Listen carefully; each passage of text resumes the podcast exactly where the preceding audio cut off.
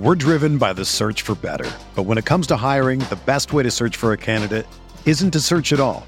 Don't search match with Indeed. Indeed is your matching and hiring platform with over 350 million global monthly visitors, according to Indeed data, and a matching engine that helps you find quality candidates fast. Ditch the busy work. Use Indeed for scheduling, screening, and messaging so you can connect with candidates faster. Leveraging over 140 million qualifications and preferences every day, Indeed's matching engine is constantly learning from your preferences, so the more you use Indeed, the better it gets. Join more than 3.5 million businesses worldwide that use Indeed to hire great talent fast. And listeners of this show will get a $75 sponsored job credit to get your jobs more visibility at Indeed.com slash BlueWire. Just go to Indeed.com slash BlueWire right now and support our show by saying that you heard about Indeed on this podcast. That's Indeed.com slash BlueWire.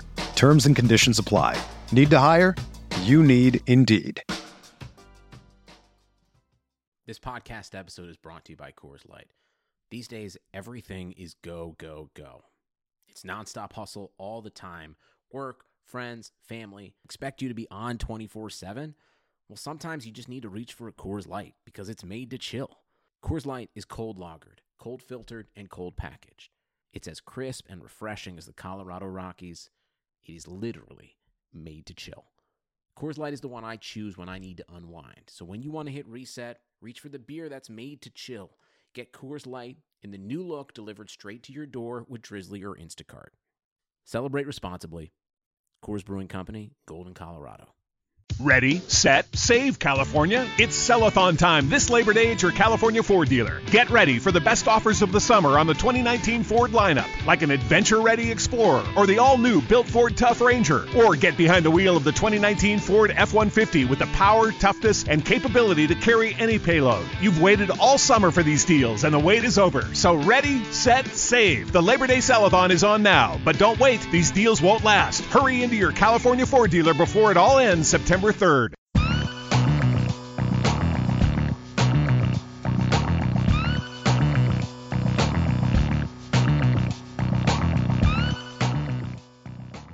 Hello, everyone, and welcome to the October 22nd, 2018 edition of the Fantasy Football Report, a RotoViz radio news show covering the serious and mocking the ridiculous NFL news of the last week, brought to you by MyBookie. I'm Blair Andrews. You can follow me on Twitter at Am I the Real Blair, and my co-host is Hassan Rahim, who you can follow at HRR5010. Hassan, how's it going? It's going well, Blair. Uh, you know, just football happened again. It was Sunday. Uh, had a good time. Uh, unfortunately, I was far too busy today to really uh, sit down and actually enjoy uh, watching some of the games. Uh, but you know, I'm taking a look at my teams, which is always a bad idea. And uh, well, let's just put it this way: I made some really bad moves. So, eh, what you gonna do, huh? That's right. Just one week, but yeah, don't look at your teams. Is a key takeaway here. Um, we have no guest today. It's just to be Hassan and I, uh, giving you our unadulterated takes. No, no uh, guest to push back, so you get us at our at our best. So we'll get right into it. Marcus Mariota completed 24 of 32 passes for 237 yards with a touchdown and an interception in Week Seven against the Chargers. He also added 38 yards on seven rush attempts. So Hassan, although Mariota's performance was an improvement over how he's played over the last few games, the Titans offense as a whole has been disappointing. So how do you see this offense faring once they come out of their bye? Yeah, I think we talked a little bit about this uh, when Ben Battle was on the pod last week. Uh, the buy low machine, um, you know, kind of indicates that the uh, quarterback uh, for the Tennessee Titans, which is one Marcus Mariota, hopefully, has a kind of a neutral schedule once they come out of the bye. Uh, I think it kind of softens up pretty nicely for them. Uh, you, you know, one of the things that I should note is this was one of uh, Mariota's better games. Uh, he the the team itself played for, uh, played pretty well. I mean, like the like the play calling was kind of suspect. Uh, they succeeded quite a bit when they ran play action. And uh, one thing that was actually kind of impressive was how both the backs, uh, Lewis and uh, Henry, kind of uh, mixed in. Uh, Dion Lewis actually saw six targets. He got all six for 64 yards. He looked very, very good, um, and he only handled uh, 13 carries. The thing that I wanted to point out here is Tajae Sharpe actually seems to be uh, becoming a thing. He's got seven of his nine targets, had 101 yards. Meanwhile, Corey Davis sort of stunk up the joint again. He saw seven targets. He caught three of them for 10 yards.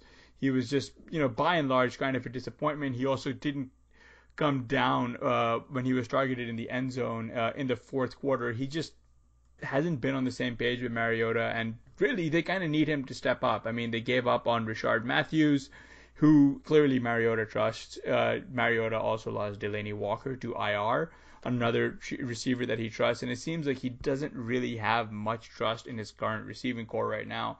Uh, you know, with the fact that you know Tajae Sharpe seems to be, be his most trusted guy it's going to be interesting to see how this target distribution comes out after the bye, but you know it's kind of heartening to see them play a little bit better, especially against a tough uh, division opponent after traveling to London. What do you think? Yeah, I pretty much agree with that. I mean, exactly what you said about Corey Davis, how much of a disappointment he's been.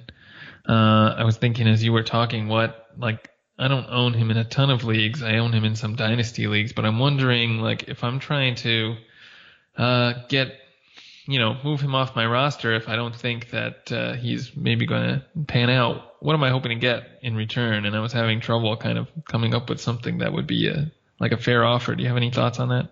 So I actually moved Corey Davis off the one dynasty roster I have him on. Um, this was right after his blow up game. I really needed a second running back, so I paired him with uh, Leonard Fournette and paid up uh, for Melvin Gordon. Um, and uh, that was kind of a snap uh, accept uh, from the other owner because I was, uh, you know, kind of overpaying for Gordon. Uh, this was a handful of weeks ago, and unfortunately, those are the kind of trades you kind of have to make when you're paying for like in-season production uh, for guys who have completely out overshot where you thought they were. I mean.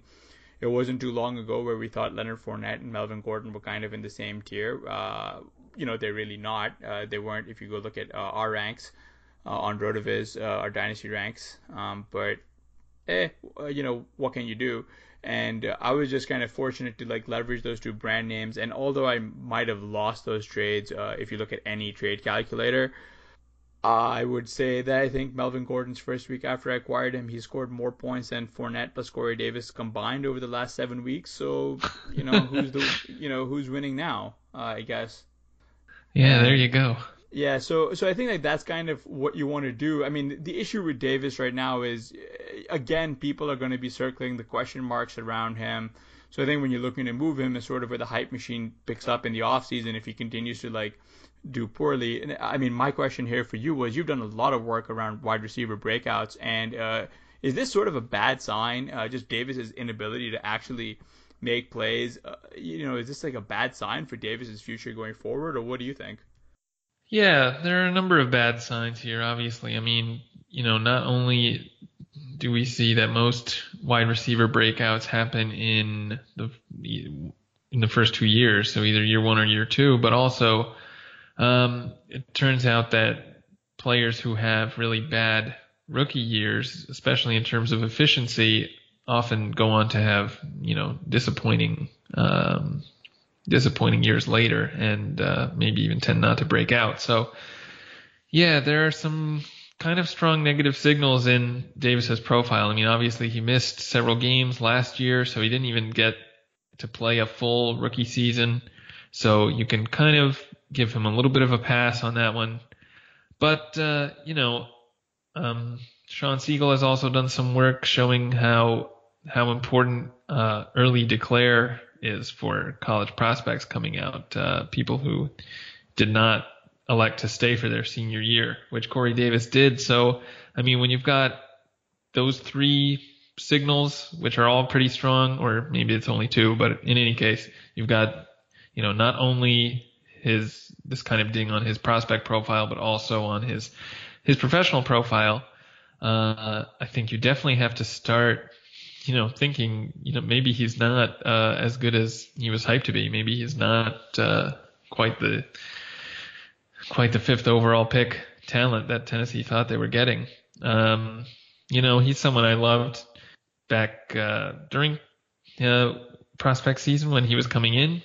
Um, you know, just insane market shares, So it's it's hard for me to you know to kind of give up on him to say oh you know I was just wrong and he's actually not that good. and I mean everybody was pretty much wrong. So yeah, I don't know. It's a tough situation, but nothing that he's done so far in his short career has really inspired much confidence. Yeah, and I'm actually looking at the buy low machine uh, right here over on RotoViz, one of our you know apps, uh, signature apps here. Uh, after the bye, Tennessee wide receivers will face off against Dallas, New England, Indianapolis, and Houston, and the New York Jets. Uh, the, all you know, all five of those kind of grade out as uh, at worst neutral, at best you know fairly positive matchups for this wide receiver corps which you know in turn gives me a little bit of hope, quite a bit of hope actually for the quarterback position, and kind of I'm kind of hoping that's where we see Corey Davis uh, put it together, uh, along with uh, you know Taywan Taylor, and I think if you can spare the roster space in uh, deeper dynasty leagues or deep redraft leagues. Uh, Tajae Sharpe might be an interesting guy to sta- uh, snag here. Uh, you're gonna have to, uh, you know, roster him and not play him on the bye. But uh, you know, I mean, if he's kind of coming on strong as like Mariota's trusted receiver, why not take a shot if you're really in dire straits at that spot? Yeah. Do you think that this is something we'll see more of going forward? Sharpe getting more involved? I genuinely don't know. Uh, I, I wish I could tell. I mean, you know, the, the, the Titans' offense has been very low volume. It's it's just very hard to watch this squad. I mean, it's kind of fascinating that they're uh, you know one game below 500 right now. It's just you would think they're like 0 and 7, but they're not. Uh, I think the one thing uh, to keep in mind here is just we're heading into the heart of the byes. Like they're we're still yet to hit the heavy bye weeks, and there's two bye weeks I believe where they're going to be six teams on bye each. Tajae Sharpe will probably be able to fill in somewhere if you need him. Sony Michel was forced out of the game early with a left knee injury. Uh, Blair, in Michel's absence, James White functioned as a primary running back and Kenjon Barner uh, saw some run. How do you see the Patriots' offense changing as a result of Michel's injury? Uh, yeah, this is an interesting question. I mean, it seemed like in the game today they were fine using White in sort of the situations you would expect them to be using Michel in kind of short yardage situations at the end of the game to waste clock. It was James White getting all those carries. So, um, it's possible that they just give him all the work. Uh, you know, Barner probably will get a lot more run. Um, if if Michel's injury is long term and he has to miss a lot of time, I wouldn't be at all surprised to see them try to pick up someone just because they've always been a team that's kind of carried backs with these specific functions. Um, but I mean, in any case, I think you have to give a boost to James White while Michel is out. I mean, we saw what he did today with uh, Michel sidelined, two touchdowns. So, um, yeah, he's definitely someone to bump up in your rankings uh, at least as long as Michel is injured. Yeah, that's actually. I mean, like like you said, James White kind of functioned as the primary uh, running back here, as and I really don't think they want him to be the guy who like is the the guy who they give all the tack, uh, you know, through the tackles, used heavily as a grinder there. I was actually just quickly checking to see when Burkhead is eligible to come off IR, and I believe it's week 11. I we still don't really know the extent of his neck injury. We don't know if it's if he's really been put on season ending IR. I uh, wasn't able to find that. Uh, I think he was placed in IR with uh, designated reser- to return was the last thing I was able to dig up through my two minutes of uh, checking the old Google machine here. Um, but yeah, I think Kenjon Barner probably will function as like just the grinder. I mean, I know uh, I was recently reading something about Kenjon Barner, just sort of mentioning that he's trying to learn how to figure out how to, uh, you know, getting a hold of this offense a little bit. And uh, I, I wonder if they sign uh, who they have in their practice squad. Kenneth Farrow, I think they might actually elevate him, which uh, you know is not a very good, you know, it's not really a, a way to advocate for uh, for him, I suppose. But he is a running back who is very close to the seat of power. Um, James Develin might see a little bit more work, uh, but I wonder if they just kind of shift over to more of a possession style, going through the air because Chris Hogan kind of came alive in today's game a little bit as well. And I wonder if they just like lean on their receivers uh, heavily and just sort of try and extend drives and you know try and you know try and uh, bleed the clock down before passing or something to that extent if they're able to, as opposed to have uh, you know risk a serious injury to James White. What do you think? Yeah, I mean that's definitely possible. Uh, they have a bye in week 11. The three games before that, they're at Buffalo, uh, home against Green Bay, and then at Tennessee. So in probably two of those games, you can see that you can see New England jumping out to a big lead pretty early and uh, then wanting to run the ball. So, um, but you know maybe maybe they will even so still rely more on passing. Maybe uh, trade out some of those short runs for passes to James White or Edelman in the slot or something, um, kind of high percentage passes and instead of runs. That's a kind of a trend we've seen happen in on a few other teams uh, this year and in the past couple years. So um, might be nice to see that if if New England decides to do that. But I think uh, that was a probably a good call on Farrow and Develin and uh, yeah, it'll be interesting to see. I mean, I would expect them to want to run the ball. Uh, well, actually, maybe not. Maybe they're okay, like scoring quickly and letting Buffalo try and play offense against them. Who knows? Yeah, I don't think Buffalo really has what constitutes an offense. But I am disappointed. Uh, you actually failed to mention uh, Josh Gordon, who uh, caught four of his seven targets for 100 yards. yeah, well, I did forget to mention him. I mean, yeah, I don't know. I guess uh, are his targets exactly what you would call high percentage? I mean, four of seven is is pretty good. Yeah. Yeah, I mean, hey, I'm just excited because uh, I'm actually very excited to see him uh, coming on. I mean, I know Gronkowski was out, but you know, it's it's exciting to see signs of life for Flash here. Definitely, yeah.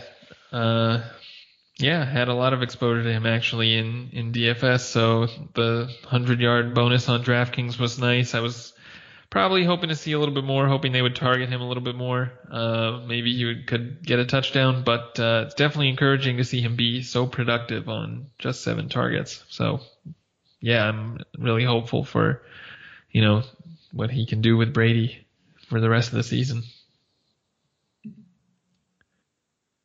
All right, before we get into no shit, shit no, here's a quick reminder that you can support the RotoViz Radio Network and our 10 shows per week on Patreon. By doing so, you'll gain exclusive access to RotoViz Live, our weekly Sunday morning video show answering all your fantasy questions. Patronships start at just $6 a month and provide exclusive access to RotoViz Live. That's four shows per month on top of 40 podcasts for just $6. Become a RotoViz Radio patron today to join an exclusive community of listeners, access premium content, and do your part in helping the network to grow and continue to produce high quality, industry leading programming. Speaking of exclusives as a loyal podcast listener, you can get 30% off your RotoViz NFL Pass right now. It's available through the NFL Podcast homepage, rotoviz.com slash podcast. You gain unlimited access to our NFL content and our tools. You get amazing value. You support the podcast network. Once again, that's rotoviz.com slash podcast. All right, now let's get into no shit, shit no. First item up, Michael Gallup hauled in three of five targets for a team high 81 yards and one score in Dallas's Week 7 loss to the Redskins. Yeah, I don't know what way to go with this. Uh, it's weird because, like, at one point, the Dallas Cowboys are arguably one of the more backward teams. This is the only team where they featured running back and a wide receiver by committee. On the other hand, we know they've got targets up for grabs. Uh, we know that they drafted Michael Gallup in the third because they like him, they like his talent. It's actually kind of nifty seeing him come alive, especially because, I mean, bear in mind that like 49 yards came on one play, like it was a one deep ball. But it is good to see Dak uh, developing that chemistry here with Gallup. I mean, both Cole Beasley and Allen Hurns round out what is arguably one of the saddest receiving corps in the NFL here. And uh, I mean, you know, Gallup's talent can actually break through. Uh, you know, like they just they, they need players to step up. This this team cannot continue to play this low flow ball control offense for as good as their defense really is. Uh, you know, when Zeke is unable to get anything going on the ground, they have to take to the air. And uh, Gallup is someone who people might have given up on. So check your waivers. George Kittle hauled in five of eight targets for 98 yards and a touchdown in the 49ers' Week 7 loss to the Rams. Yeah, this is a no shit for me. Um, Kittle and Beathard have seemed to have some kind of connection the last few weeks, and we know the Rams, even though they haven't been that strong against wide receivers the last few weeks with Talib out, um, they've still kind of been a, a funnel defense in that they give up a lot of tight end targets. So I think this was this looked like it was going to be a pretty good spot for Kittle, and uh, uh, it was. So yeah, but uh, what are your thoughts on uh, uh, you know Marquise Goodwin? Uh, he didn't really do much. Yeah, what are my thoughts on Marquise Goodwin? I mean, my thoughts are that his quarterback is C.J. Beathard. So what do you want? Raheem Mostert rushed seven times for 59 yards and hauled in all four of his targets for 19 yards in the 49ers' Week 7 loss to the Rams. Yeah, this is kind of going to have to be no shit. I mean, really, part of it was just Matt Breida re aggravating that ankle injury. He came off that exceptional performance Monday night, but they, I mean, you know, they were just unable to really get much going on the ground. Mostert has the ability to kind of break pretty big plays. We saw that Monday night, uh, and he's doing it again. Uh, I mean, Breida was, uh, you know, struggling to such a degree that uh, they actually gave Alfred Morris some carries in this game. And he was, I mean, the, the difference is Mostert saw work as well as a receiver. He saw four targets. He caught all four of them uh, for 19 yards. Uh, you know, this is a big play threat. Uh, I think that provided the 49ers are serious about letting Breida get healthy before continuing to ride him. You know, he only saw had five carries today uh, for 15 yards. Breida did. Um, like this is a squad that is going to lean on uh, some kind of Mostert Morris rotation. Uh, the issue that I have from a fantasy perspective is this isn't a very good team. Uh, I don't know how often they're going to visit the red zone. I don't know what you can expect in terms of uh, weekly fantasy production that isn't you know volatile from either or of them with a floor that leaves you at you know very low, and I have no idea how to gauge their ceiling. John Brown caught seven of seven targets for 134 yards and a touchdown in the Ravens' Week Seven loss to the Saints. So this one's actually a shit no for me um, because of the seven catches on seven targets for Brown is a line we're probably not going to see. I mean, I think that he fits well with what the Ravens are trying to do, throwing the ball downfield a lot. In this game, he actually had only 90 air yards on seven targets, so that's an A dot of less than 13. Crabtree actually had a higher A dot in this game, so um, kind of he was used today in a way that we haven't really seen before. Uh, more more short stuff. Um, and I don't know if we can expect that to continue going forward. I kind of think probably not. I think next week or uh, in the near future he'll be back to you know seeing mostly deep targets. So um, obviously 134 yards and a touchdown is kind of always within his range of outcomes. Uh, I just don't think he'll usually be this efficient with his seven targets. Todd Gurley rushed 15 times for 63 yards and two touchdowns and caught four or five targets for 23 yards and another score in the Rams' Week 7 win over the 49ers make Todd Gurley illegal. This is it's, it's unfair, man. Like you know, like when you when you when you go to go play against uh, uh him in a you know seasonal format or or what have you. Uh, even in Dynasty, and you see the other guy starting Todd Gurley, it's like, ah, come on, man. Like, just don't put up 40 points. And it's like, okay, he put up 32, and it's like, well, I still can't overcome this. Uh, it's, you know, it's like uh, he's pretty much been a bit of a fantasy cheat code uh, all season long.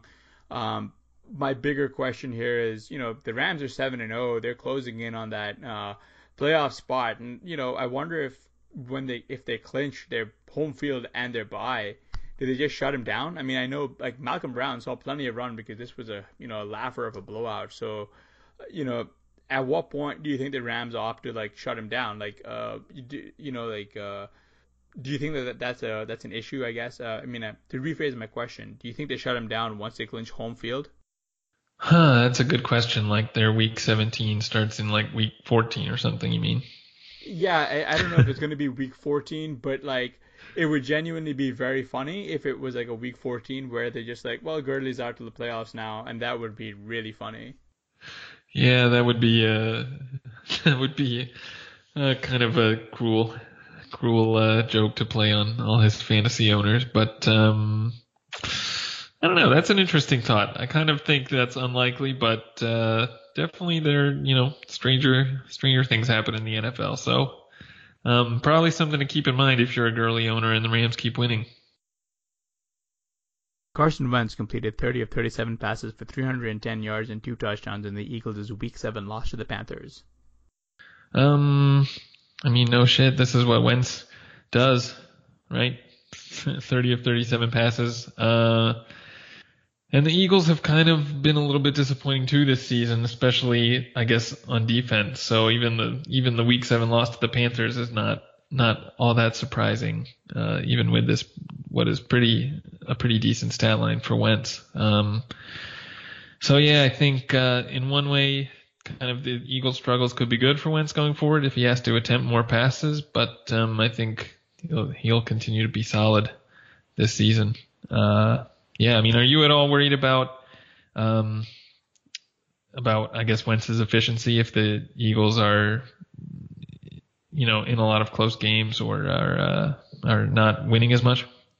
No, I'm really not. I mean, this is kind of what Wentz does. Uh, the Panthers don't exactly have a good defense or a good secondary. Uh, I mean, these guys, uh, both Alshon Jeffery and Zach Ertz, carved them up. Uh, like, you know, just an absolute smashing. And I mean, Wentz was able. I mean, he looks really good, dude. Like he's uh, he's uh, getting he's healthy now that they have Alshon back. Uh, he's able to make his play like reads and just able to play with the you know more open offense a little bit. I think like this offense, like Alshon Jeffery adds a new dynamism. Like like like part of the issue here is Nelson Agholor is absolute garbage. I mean, he is um like re- regressed to where remember when everyone was like, well, he's really terrible he's that guy again. I mean, he got six of his seven targets for 20 yards. That is amazing. Like six of seven targets for 20 yards. I mean, that's just. I mean, you know, I think they're probably going to start giving Goedert some more run, particularly as a receiver. He saw uh, he got four of his five targets for 43 yards and a score, and they really are kind of hurting a little bit for receiver help.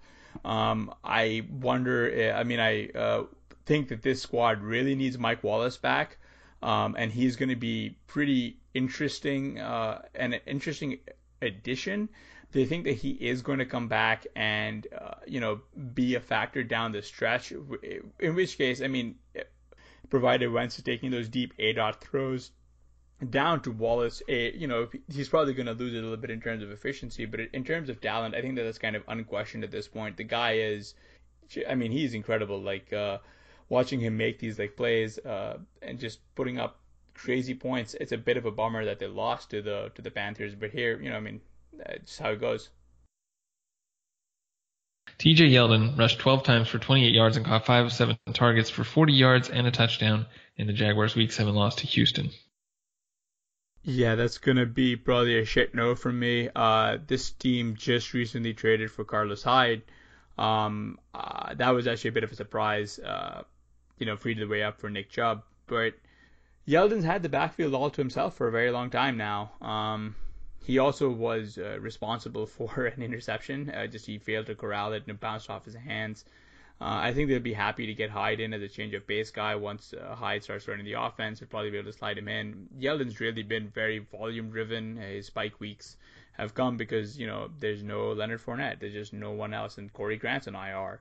Like who else was going to challenge him. But now with Hyde in the backfield and the Jaguars repeatedly saying Leonard Fournette is coming back, that's going to, you know, kind of relegate Yeldon to change of base status. Um, what do you uh, what do you think?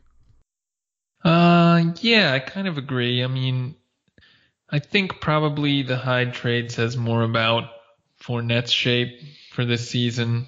Um, you know, I mean, the Jaguars also lost Corey Grant to IR, obviously. So I mean they're pretty thin at running back.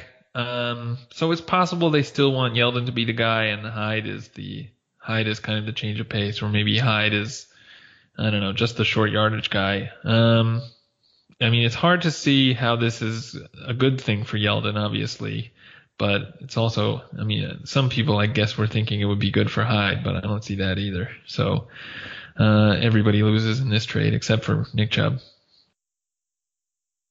Jordan Howard rushed 12 times for 39 yards and a touchdown in the Bears' Week 7 loss to the Patriots.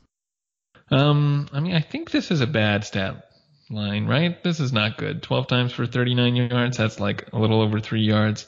He got the touchdown, but um, I think, you know, now that Cohen is being a lot more worked into the office, basically every time Howard is in the game, opponents know that it's a, a running play. So uh, he's kind of easy to stack the box against when he's on the field. So I expect that we'll continue to see these kind of uh, low rushing yardage totals, and maybe he'll get a touchdown. Um, I mean, we've said it before. Clearly, the back to own in this backfield is Cohen.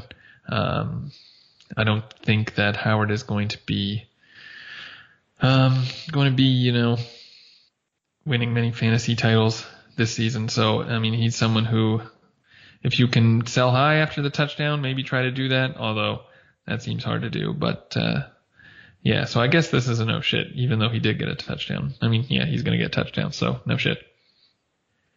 Eric Ebron absorbed three of seven targets for 31 yards Sunday in the Colts' Week 7 win over the Bills.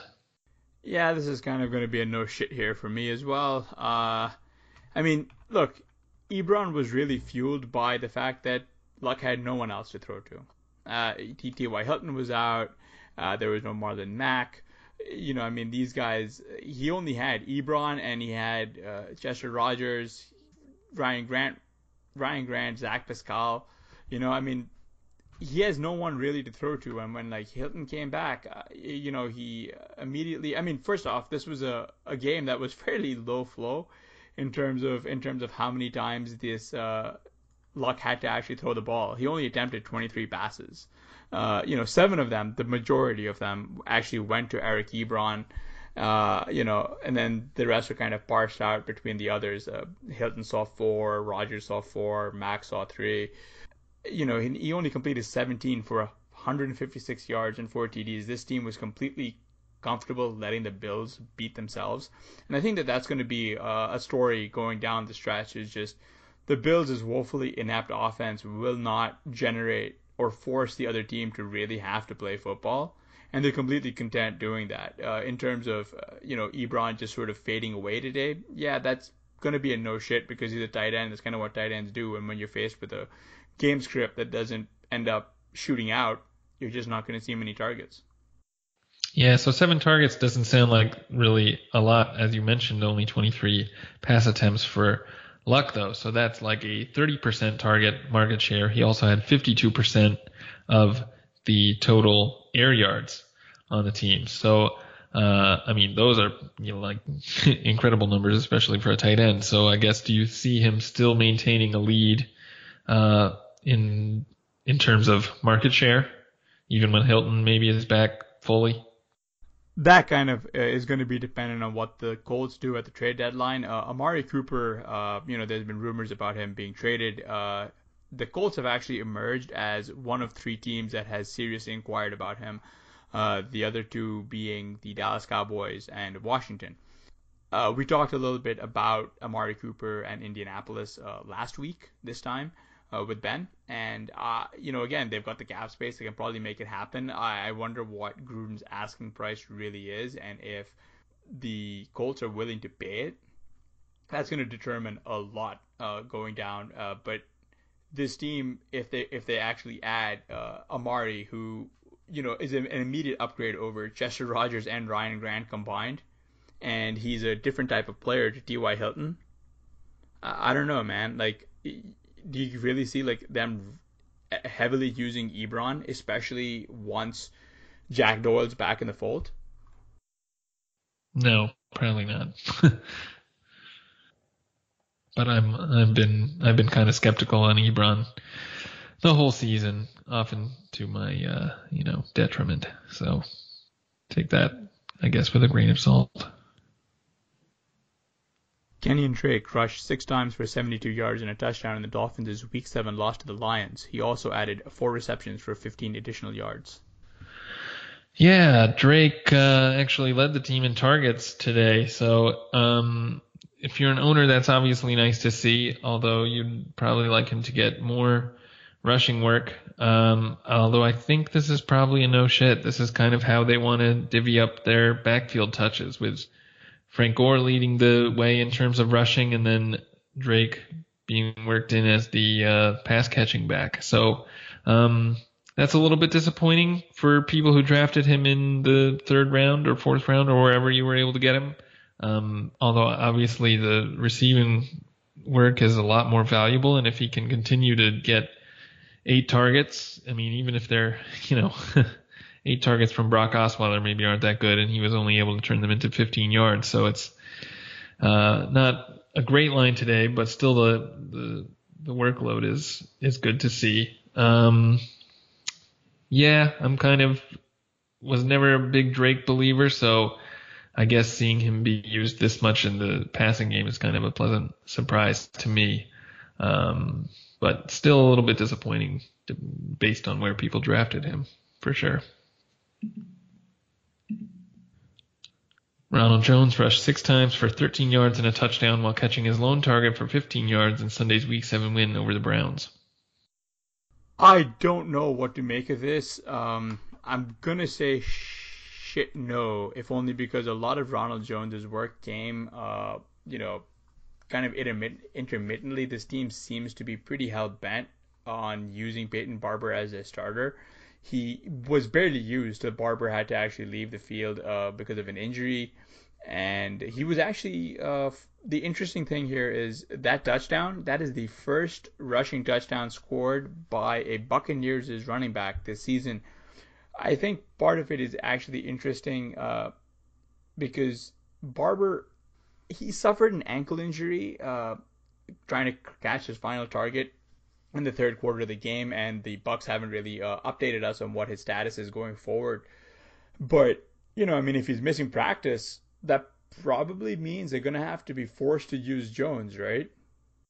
Yeah, I would think so. Uh, you know, obviously Barber has struggled in this offense, and Jones didn't look that much better. I mean, the only you have to think that the problems with this running game are systemic. It's not that Barber is actually bad, although he really maybe might be, and Ronald Jones, I guess, might be too. But um, it's likely this is kind of like what we saw in Arizona with David Johnson just, you know, being asked to run up the middle every play, and you know how many yards can you gain doing that every time? So, um, yeah, I think that they would have to. They're obviously going to have to turn to Ronald Jones if Barber can't play. Is it going to be good for Jones? You know, um, I don't know. Six carries for 13 yards today, so I think that we might continue to see him be pretty inefficient, and unfortunately, he's going to get a lot of the blame for that. So, um, yeah, I almost want them not to use him. Adam Thielen caught 9 of 10 targets for 110 yards and a touchdown in the Vikings' 37-17 Week 7 win over the Jets. I mean, no shit. This is what Thielen does, right?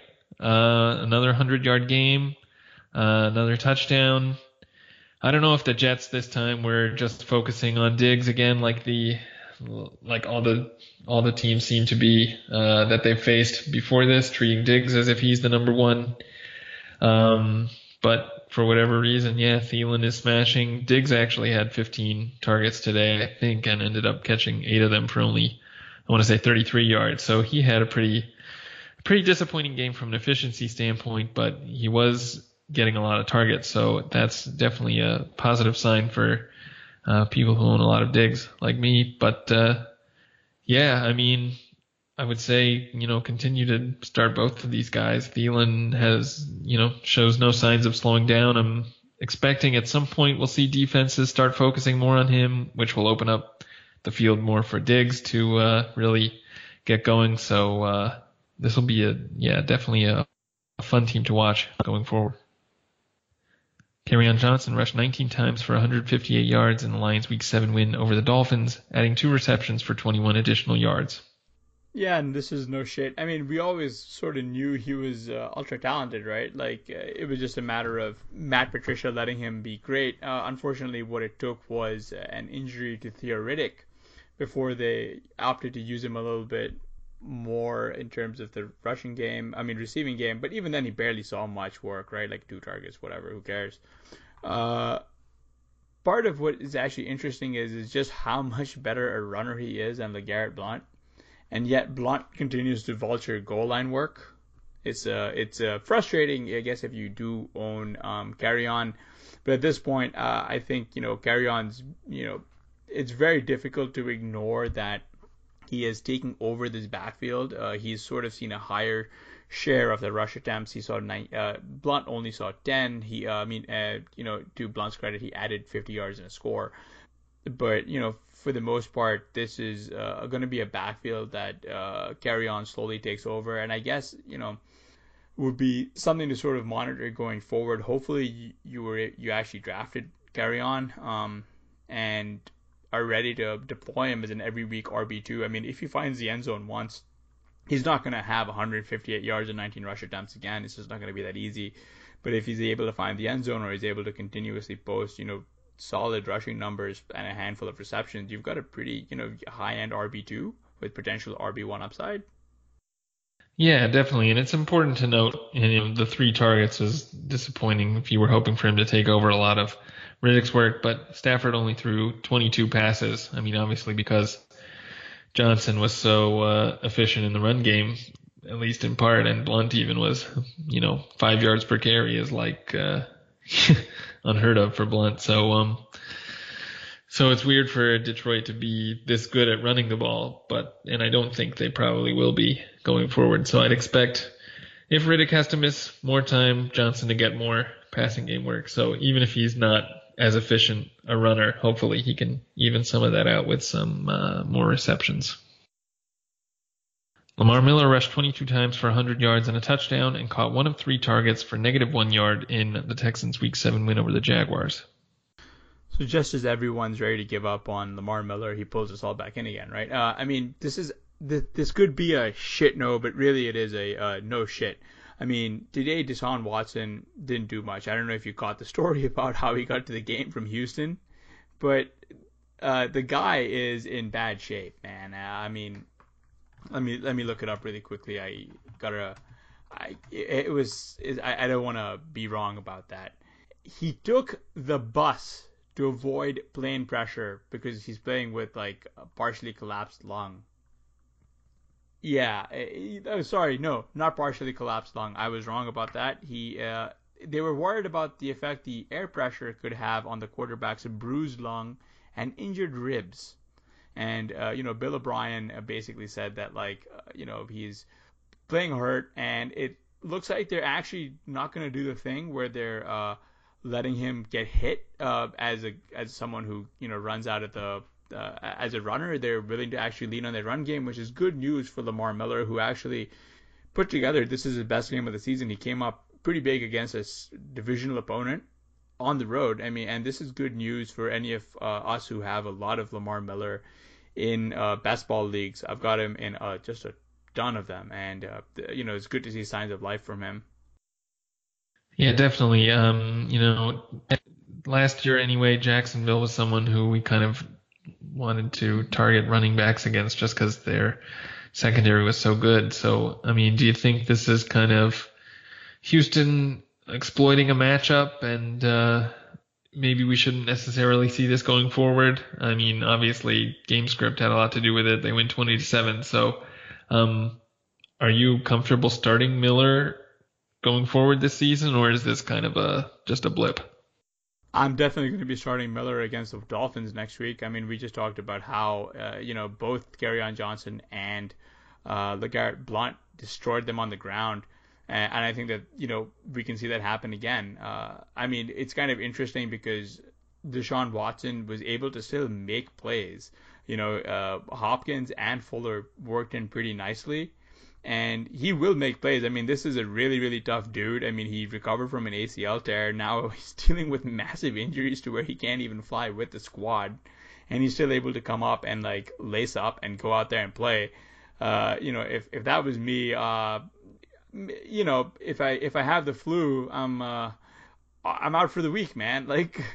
you know so so so this is a squad that's actually going to be kind of interesting to follow and i think they might lean heavily on lamar miller as deshaun watson gets right. I mean, this this offensive line was just so poor and just so terrible, and people were you know kind of appalled at like the amount of hits Watson was taking. So it's I would expect them to lean on their run game going forward, uh, especially because this they're now in uh, command of the division, and they're in you know position to make the playoffs, and I think they want to keep their quarterback healthy for the playoffs. So how about this one going off script a bit? Uh, Tyler Ervin caught one target, one of his his only target for 19 yards. Uh, is he someone you believe in going forward? Uh, probably not. Uh, if only because we've still got you know Jordan Akins, Jordan Thomas. Neither of them saw much work. Keke Coutee actually had to leave the game with a hamstring issue. I think the way this will go is just very concentrated uh, in terms of target share. They're just going to go to Hopkins, go to Fuller. I mean, you know, Fuller's a deep threat, but at the same time, I believe he's got the ability to be the short aDOT guy who you just let up, let rack up YAC. I mean, the guy's got elite burner speed. Hopkins is the, uh, sorry, Watson is a guy who can easily hit him in stride. And, uh, you know, with Lamar Miller, Alfred, and Alfred Blue, you know, you've got kind of that one-two-ish, uh, you, you know, meh kind of run game. But the interesting thing will be if uh, Foreman comes back and uh, you know he's ready to go. Uh, maybe he's not going to be a particularly fantasy viable runner, but he might actually provide a little bit more protection in terms of pass pro, whatever, who cares? But also as a physical through the tackles runner, which will let Lamar Miller actually work in more so as a receiver out of the backfield. So that will be interesting to follow, and I think that that is why Tyler Ervin won't necessarily really be a thing, which is a bit of a bummer because I know you're a huge fan of his. I am. I was, and I'm still kind of holding out hope. I guess I'm I'm one of the last uh, Tyler Ervin truthers. But uh, yeah, I also like uh, D'Onta Foreman, so I'm excited to see him come back, and hopefully he uh, will uh, you know look as good as he did at the end of his uh, you know shortened season last last year. Matthew Stafford completed 18 of 22 passes for 217 yards and two touchdowns in the Lions' 32-21 Week 7 win over the Dolphins. Yeah, I mean, we kind of discussed this already. This is probably a should know just in terms of the uh, number of passes Stafford should be expected to throw uh, on a, you know, going forward from here. Um, the Lions' running game obviously was way more efficient than uh, than has been in a long time, and um, I don't think we'll see that a lot more. But um, Stafford obviously has talented pass catchers. I mean, Golladay looks like he is a real, you know, wide receiver one in this league. I mean, if he can get continue to get uh, most of the opportunity he's getting, or um, even hopefully get more going forward, I think he could, you know, end up maybe top 15 uh, wide receiver. I don't know exactly where he's ranked right now, but uh, I have really high hopes for him. So I, I think uh, we should expect to see Stafford have, um, you know, efficient games in the future. I mean, 217 yards and two touchdowns isn't great, but on only 22 passes, you know, you'd think if he could, if he could even attempt 32, that could go way up. So, uh, yeah, I really am liking this uh, Lions offense uh, for the rest of the season. Sam Darnold completed just 17 of 42 passes for 206 yards, one touchdown, and three interceptions in the Jets 37-17 Week 7 loss to the Vikings eh, you know, this is kind of a no shit and also a bit of a shit no. Uh, it's hard to tell because he's a he's a rookie quarterback uh, without any real semblance of a receiving corps. Um, I thought he did fairly okay considering that they were playing against a Super Bowl favorite. So in that regard, uh, I'm actually kind of uh, in, interested. I mean, Darnold is young. I think he's gonna turn out to be pretty okay uh, in terms of uh, as a quarterback. Um, the question is, uh, you know, he seems to be progressing pretty nicely. He's got a handful of pretty nice wins. He's got a bunch of brutal losses. Uh, you know, if this is all parts of the game. Uh, you know, in terms of like uh, actual um, progression in terms of being a rookie and taking a lumps and learning with it. He's one of the youngest, uh, if not the youngest, NFL quarterback ever. So you know, his ceiling is astronomical and. Um, it's a bit of a bummer to not see him actually connect a little bit more with Robbie Anderson. Really, Robbie Anderson is uh, their only um, healthy wide receiver right now. He saw 10 targets. He caught three of those for 44 yards. Uh, Trenton Cannon actually saw plenty of work as a receiver. He caught four of his five targets for 69 yards, pretty nice. Uh, and Chris Herndon has uh, emerged as his second favorite target. Apparently, he's he caught four of his seven for 42 yards and a score. You know, so I guess to put that question back to you, what do you think about Darnold in terms of his rookie as how his rookie season has gone thus far? I've actually been pretty impressed with Darnold's rookie season. I mean, this team has, for the most part, you know, outside of today and I think one other game, they've mostly relied on the run. I mean, they've gotten a few really big games from Crowell, so that's enabled them to kind of uh, not have to use Darnold as much.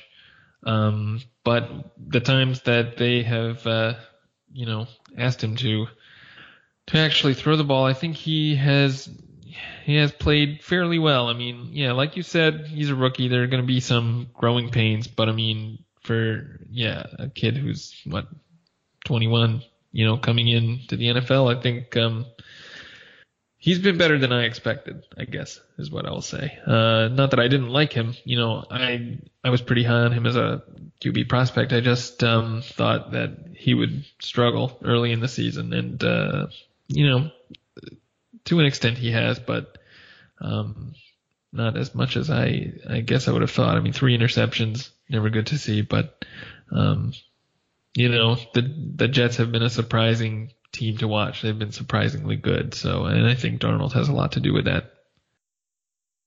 Baker Mayfield completed 23 of 34 passes for 215 yards and two touchdowns in Sunday's Week 7 loss to the Bucks.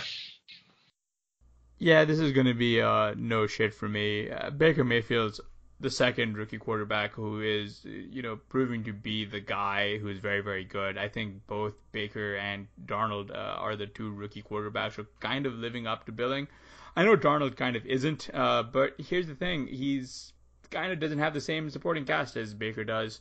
Uh, Baker's got a slightly better supporting cast and just an absolute load of garbage in terms of coaching. I mean, say what you want, I don't think Todd Haley's particularly good and he's still making it work. Uh, he's peppering Landry a lot. He's peppering Njoku a lot, and you know, it looks like uh, Antonio Callaway is fading away uh, from relevance.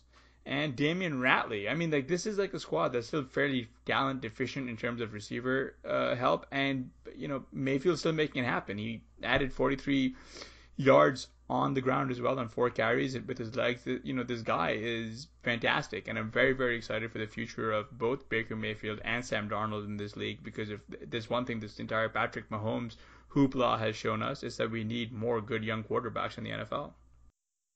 Yeah, so the Browns actually just made a huge move, obviously moving Hyde. We kind of talked about that with Yeldon, but um, one person that I think a lot of people expected that to help was Duke Johnson, and uh, he kind of disappointed today. Were you expecting more out of him? Ah, I haven't heard that name in years. Yeah, I, I actually kind of was. Uh, you know, like last week, uh, we were actually reminded that hey, this Duke Johnson character is pretty good at football, and he's good at catching the ball, and he's good at running, which uh, you know, which they need. They need they need a receiver, you know, and it's kind of bizarre uh, to see uh, you know Duke only get four targets in this one. He caught all four of them for 23 yards, but you know at, at the same time, I don't know what what this coaching staff is really doing by by marginalizing Duke. You know, like you re-signed him, uh, and um, he's clearly a better receiver than some of the guys you've got in your squad. Uh, I was partially kind of optimistic that he would see a little bit more run, but that hasn't come to fruition. What you, what are your thoughts on his rest of season prospects here? Yeah, I don't know. I mean, Mayfield obviously is not like he's looking downfield a lot. It seems he's not as interested in checking down to running backs as a lot of quarterbacks often are. I mean, if you if you traded every Antonio Callaway for a Duke Johnson, every Antonio Callaway target that is for a Duke Johnson target, I mean, it's hard to believe that your team wouldn't be better off for doing that just with how bad Callaway has looked the past few games. Um, so, you know, I mean, Callaway only had two targets today, so maybe there's a chance that uh, Duke Johnson can step into some of that opportunity, although even though he didn't today, um, you know, Landry had 15 targets. I don't think he's going to get that many going forward. So I guess I still have a little hope that uh, Duke Johnson will get more passing game opportunity. Um, last year they had him lining up in the slot a lot and uh, basically running wide receiver routes. So um, you know, maybe we'll see him do more of that going forward. I mean, it's not like I have faith in this coaching staff to do that. Although Haley did that with Le'Veon Bell a bit in Pittsburgh, and uh, you know, Hue Jackson obviously was coaching last year when they were doing that with Duke Johnson. So there's a lot of, you know, at least signs pointing to the fact that they know they could be using Duke Johnson better, I guess. Um, I mean, it's hard to really tell what this coaching staff knows, so I don't know. Yeah, there was some chatter that they're uh, that the ownership is not particularly thrilled and they're looking to shake things up. Um, that might I don't know if that means that Hue's out of the door on his way out the door or um, everyone's on their way out the door. So I guess we should stay tuned. I mean, all that's going to mean is this team's to have to start again um, in 2019. So with a whole new offense probably. So it'll be interesting to see how this one goes goes down. Philip Lindsay rushed 14 times for 90 yards and a touchdown in the Broncos' Week 7 win over the Cardinals. Yeah, no shit. Philip Lindsay is the real deal. I mean, he's looked amazing every time he's running the ball. He's obviously the best pass catching back out of the backfield, and he gives the Broncos uh, sort of an element that Freeman doesn't give them in the sense that he's kind of a dual threat, right? Uh, when when he's on the field, defense doesn't necessarily know uh, whether they want to use him in the run or the pass. So, I mean, he's uh, more valuable to the Broncos in that way. So I expect we'll keep seeing him put up these kind of lines. So, um, you know, if you were lucky enough to pick him up early for $69 or something, then um, you're probably really happy. Yes, I am very happy. but uh, but actually, it's kind of interesting because they don't re- they haven't really thrown much to Philip Lindsay. Uh, the weird thing really was in that uh, Cardinals game to see Booker actually come out and get one target that he caught for negative one yards. I mean, get get out of here.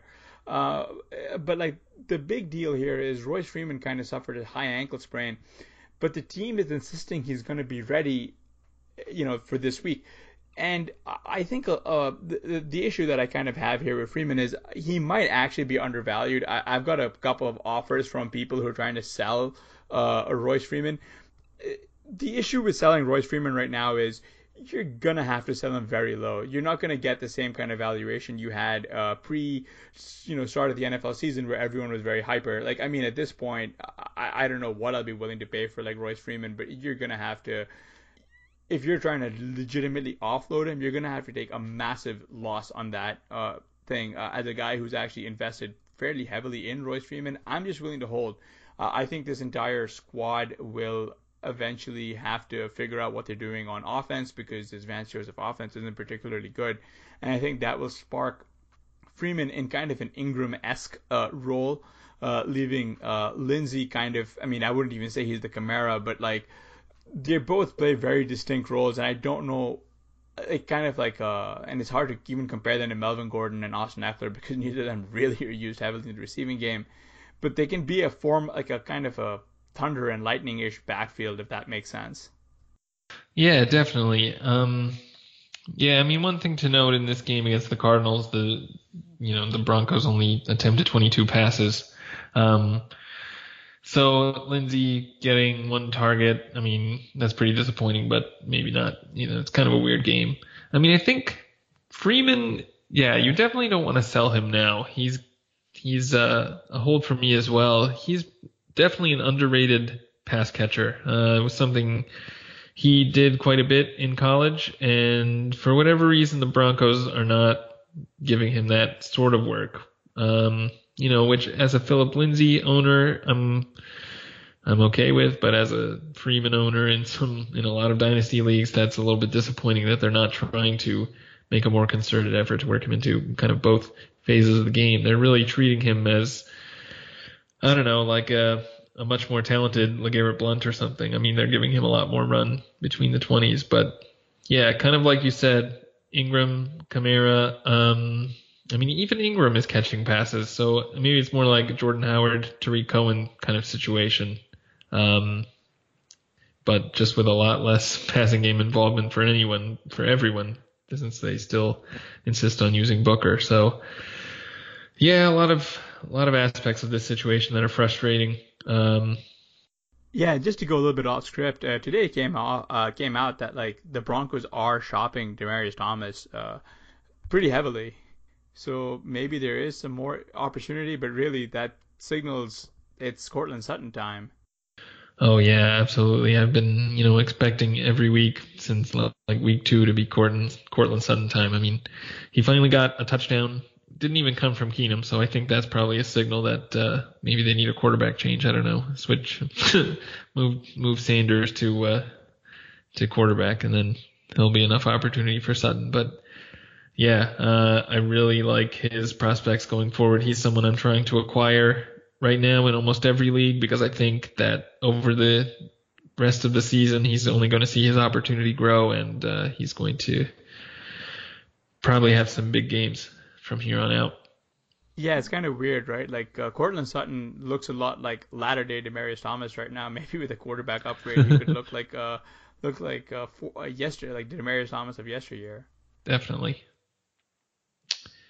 Mitchell Trubisky completed 26 of 50 attempts for 333 yards, two touchdowns, and two interceptions in the Bears' Week 7 loss to the Patriots, adding 81 yards and a touchdown on six carries. Yeah, I don't know what to say here. I guess no shit to the rushing production. That's just ludicrous.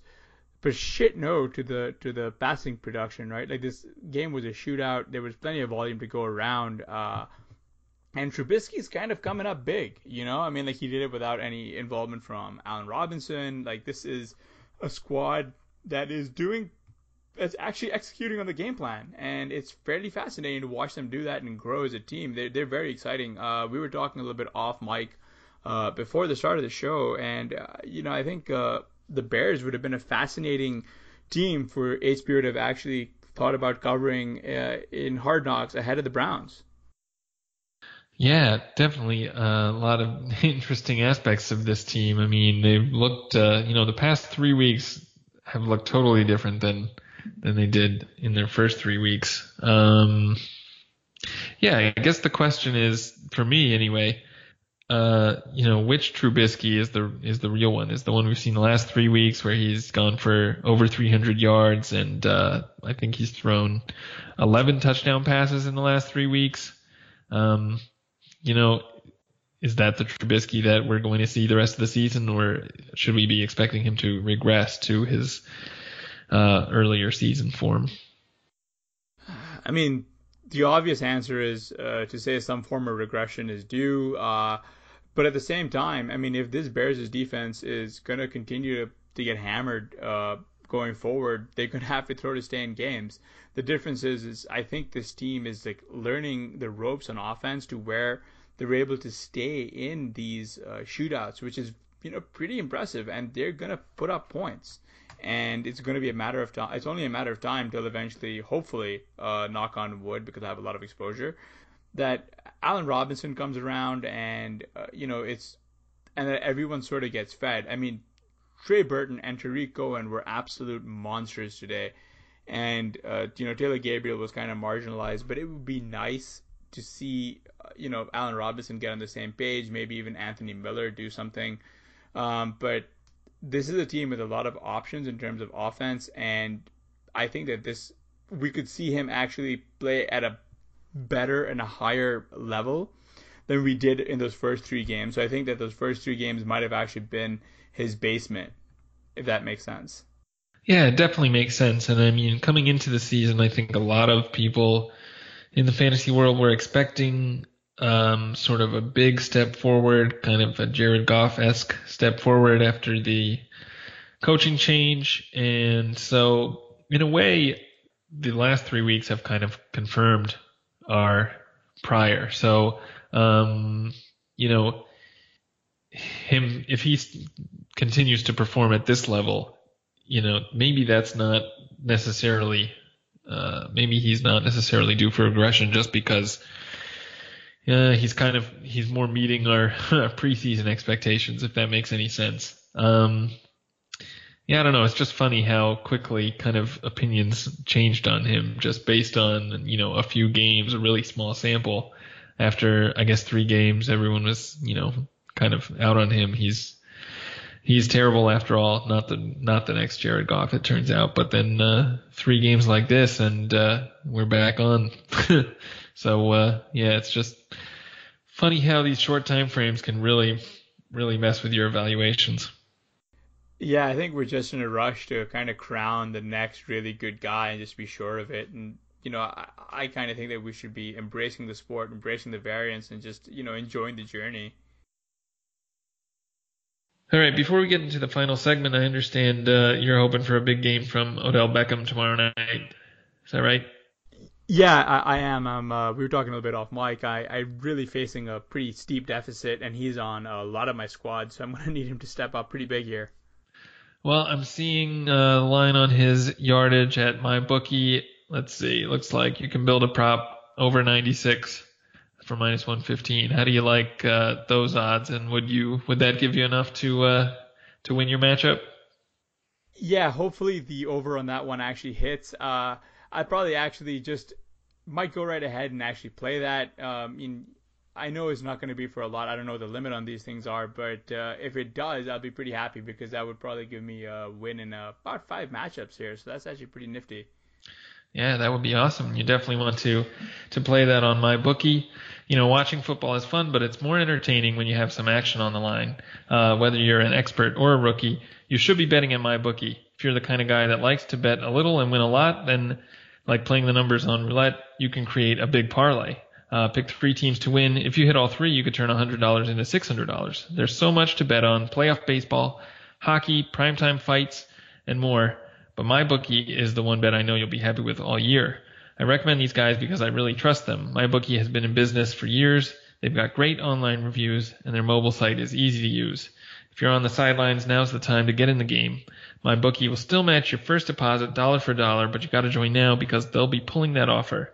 So log on to my bookie right now and double your money. You play, you win, you get paid. All right, moving on to news item number three. Mark Ingram rushed 12 times for 32 scoreless yards in the Saints' Week 7 win over the Ravens and added two catches for 10 additional yards.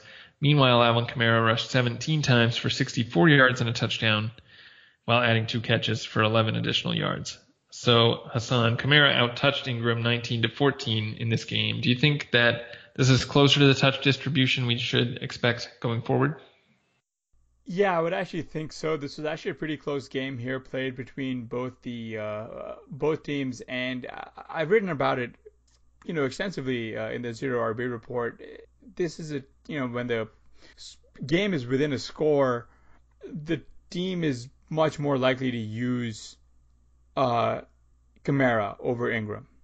Uh, I mean, Kamara is just a more dynamic player. He's just a fantastic receiver out of the backfield. He's good at running through the tackles. I mean, he's kind of inefficient-ish relative to Ingram, but you know they're willing to salt the game away with Ingram. This defense isn't what it was last year, and you kind of end up with numbers like this. I mean, you know they, they face against they face off against a team that's a pretty solid defense, and neither of them are able to get um, much done uh, in terms of uh, you know through the air. Uh, you know the two targets here for, I mean, the, sorry, the two catches for Kamara for 11 yards is a huge disappointment. Uh, the big difference is both of them kind of saw goal line carries. Kamara actually converted his, unlike Ingram, and uh, you know, given, and I'm kind of a fan of Ingram, but not really as big as I am of Kamara, just because of the difference in athleticism. You know, uh, Kamara's ability to create across the field. Ingram really needs to convert those money plays. Uh, you know, in my Bilo report uh, last year in week 16, I actually recommended that people straight go out and just sell Ingram in dynasty leagues. He was coming off a career best year. It was highly unlikely he was going to be able to repeat. And uh, you know, one of the things that required for him to repeat as a, as he, as he did as an RB one last year was that the defense was going to be good. Uh, this New Orleans defense not good. So I would kind of expect in close games, uh, you know, Kamara to see the bulk of the work. I mean, and that's sort of where I would expect to see this go. What are your thoughts here on this backfield and how the the work was parsed out? Yeah, it was definitely disappointing to see Kamara only get those two catches. The other thing that was a little bit disappointing in a weird way is that he actually outcarried Ingram. Um, you know, because if Ingram has any value uh, to this backfield, I mean, I'm saying this as you know a huge Kamara fan, so I'm kind of biased. If Ingram has any value, it's in taking on a lot of the rushing attempts that are you know far lower value touches and also higher injury risk touches. Um, I mean, that's a really kind of cynical way to look at what Ingram's value is, but I think if you're a, a Kamara owner, a Kamara fan, that's the, the way you'd like to see them use Ingram. Uh, take some of those, um, you know, those low value touches away from Kamara and, uh, hopefully keep him healthier. Uh, so yeah, it's frustrating that they're kind of using them interchangeably, even giving Kamara more run. I mean, uh, giving him more rushing attempts. You know, the goal line carries obviously are good, and Kamara is has shown that he's you know he's good at converting those. So I think they probably want to keep him, keep giving them to him. Um, so yeah, I don't know. I mean, I, w- I was loving the Kamara we had before Ingram came back. I'm hoping that we still get to see some of that, even with Ingram in the mix. Um, I expect that you know two catches is going to be uh, an anomaly for Kamara, and he should uh, get a lot more going forward. I mean, it's not like Ingram is stealing a lot of catches from him. He also only had two. So, yeah, while this is frustrating, I don't think it's necessarily a sign of what we should expect going forward. Uh, I think in terms of Kamara out touching Ingram, that probably will continue to happen, but just hopefully more of those touches are going to be converted from rushing attempts to passing targets.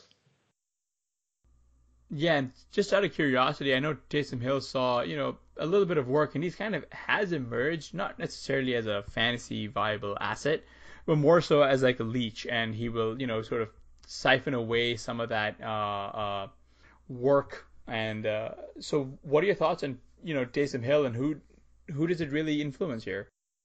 Yeah, Taysom Hill is uh, definitely kind of interesting. Um, I think that probably if his value hurts any of these running backs, it would be Ingram's, just because the role they've kind of given him, given to Hill, kind of seems to overlap more with what they are asking Ingram to do, or at least what I'm hoping them to ask Ingram to do. Um, I mean, it's clear, you know, when Hill is in the game, they are never going to throw the ball. They're not putting Hill in the game in order to attempt a pass when you have Drew Brees. So, I mean, yeah, he's listed at QB, but he's basically a third running back, and uh, you know he's not catching passes either. So, um, you know, I guess he's kind of doing those between the tackles carries that uh, I don't want I don't want Kamara getting a lot of, and uh, you know that's hurting Ingram, I think, more than Kamara. So I, yeah, as a you know as someone who owns some Kamara and basically zero Ingram, I'm not too worried about Taysom Hill. Um, yeah, I mean I like kind of the creative way they're using him, just because I think he has a lot more value as a runner than probably he does as a passer. So uh, it's definitely fun to watch when he comes into the game. So I'm hoping they can kind of continue to use him in even more creative ways, maybe. But uh, yeah, I don't think he's a threat to Kamara. Blake Bortles failed to move the ball against the Houston Texans and was benched for Cody Kessler in the second half. Kessler, Kessler competed 21 of 30 passes for 156 yards and a touchdown and one interception in the second half. Uh, Blair, do you think this uh, benching was to send a message to Bortles, or do you think the Jaguars will continue to play Kessler as the starting QB uh, for the foreseeable future? Um, I do not. I think that next week we'll see Bortles back under center. I'd be really surprised if they didn't go back to Bortles next week. I think this is kind of just uh, you know the coaches are fed up with the way the offense is playing, fed up with the uh, with the fumbles, and just uh, need to I don't know get a get a fresh uh, you know fresh set of legs in the game, fresh uh, arm. Um, I would not really be reading too much into Bortles' future with the team based on this, um, based on this benching.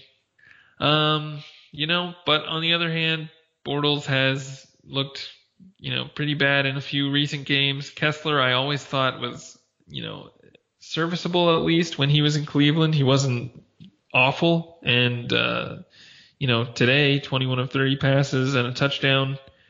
You know, that's not awful. Uh, so you know, it's possible the Jaguars could be at least as good with Kessler under center, if not maybe a little bit better. So I'm, yeah, I'm not necessarily opposed, maybe even to them going to Kessler. I mean, I'm not a Bortles fanboy by any means, and I, uh, I always thought Kessler was underrated. So it would definitely be an interesting situation if they if they went to Kessler, and I'd kind of be excited to see what happened. But I'm I would be really surprised if they did that.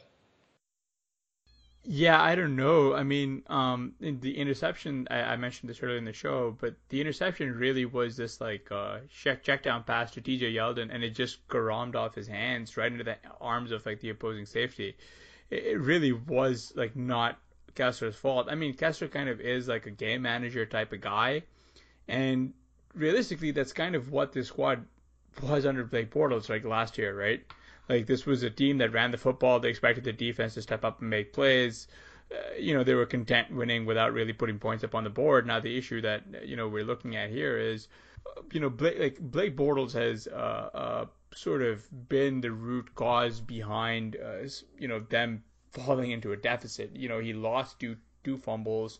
Um, and he just he can't seem to hit the broadside of a barn. He seems to be the kind of guy who um, is, you know, gets kind of in his own head, if that makes sense, right? Like when he's playing well, he'll continue to play well. When he plays badly, he kind of spirals downward, right? And uh, I wonder if uh, you know this team was supposed to be a theoretical Super Bowl contender.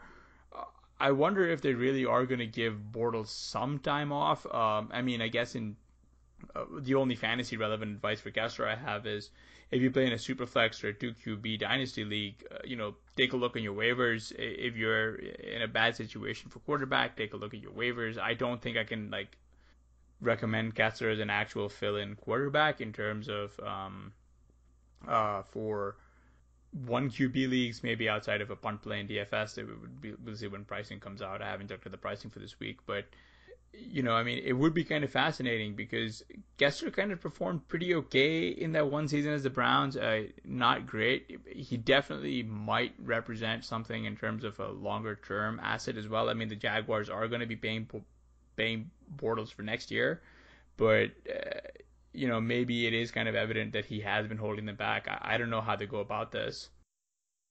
Yeah, that's a good point. Uh, you know, if you're in a really deep super flex league and you are really struggling at quarterback, I guess if you have the roster space, there are worse things to do than pick up Kessler just in case uh, the team decides he's, you know, giving them more of what they need. I mean, they still lost today even with after Kessler came in, so you know, I mean, maybe it was a little bit too late, but um, they face Philly next week, who is a team that uh, kind of, despite you know our expectations going into the season, has been pretty easy for other teams to throw on. So um, it's possible, could be a bounce back spot for Bortles if they do go back to him, and we kind of all forget about this benching. But you know, I mean, if they're willing to give Kessler some run, maybe he could perform well next week, and uh, and maybe that'll be the end of Bortles. I don't know. We'll see.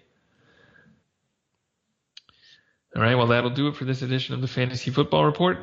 Please remember to rate and review the RotoViz radio channel on iTunes and subscribe to our Patreon. For Hassan Rahim, I'm Blair Andrews. Thanks.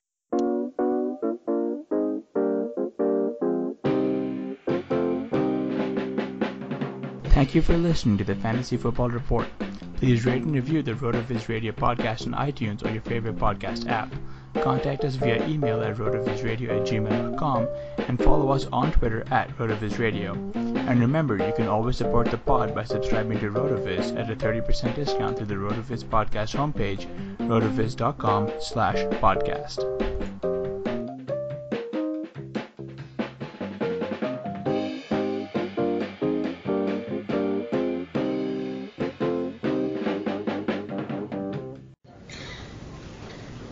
Can't believe it. that Gerald is presenting the quarterly budget report with finger puppets? Look, here comes a 1.7% decrease in fixed overhead. Hello, everybody. No, I can't believe how easy it was to save hundreds of dollars on my car insurance with Geico. Who are you? The projected increase in organic Q3 revenue. Hooray! Believe it, Geico could save you 15% or more on car insurance. You shouldn't go to Barnes & Noble and buy 10,000 books just so you can build a book fortress and yell out, I am your book leader. You shouldn't buy 147 copies of War and Peace, stuff them inside turkeys, and serve them at Thanksgiving as turbookins. And you definitely shouldn't buy up all the copies of Dork Diaries, causing the neighborhood kids to stage a protest in your front yard. But you could, because at the Barnes & Noble Book Haul, you can get over a thousand titles for 50% off. Stock up at your local Barnes & Noble. Turbookins are fictitious and should not be cooked at home. Okay, let's say you're on vacation or out running errands and you want to see what's going on at home. Or you're at home and you want to see what your dog's getting up to downstairs. With self protection from Xfinity, you can keep an eye on things no matter where you are with live and recorded video, all on your terms. Learn more at xfinity.com/slash self protection. Restrictions apply. Residential customers only. Requires Xfinity Internet and compatible X-Fi gateway. Professional monitoring not included. Whether you're a world class athlete or a podcaster like me, we all understand the importance of mental and physical well being and proper recovery for top notch performance. That's why I'm excited that Unifyd Healing is sponsoring podcasts on the Blue Wire Network. Unifyd Healing is a new and super innovative global network of wellness centers powered by Energy Enhancement System, or EE System. If you haven't heard of the EE System yet, then you'll want to listen up. This technology promotes wellness, deep relaxation, purification, and rejuvenation. Wherever you are across the globe, access to a center is easy and affordable. Interested in experiencing the EE System technology for yourself? Go to unifydhealing.com slash bluewire to learn more and find a center near you. That's unifyd, U-N-I-F-Y-D, healing.com slash bluewire. No material or testimonials on the Unifyd Healing website are intended to be viewed as medical advice or a substitute for professional medical advice, diagnosis, or treatment.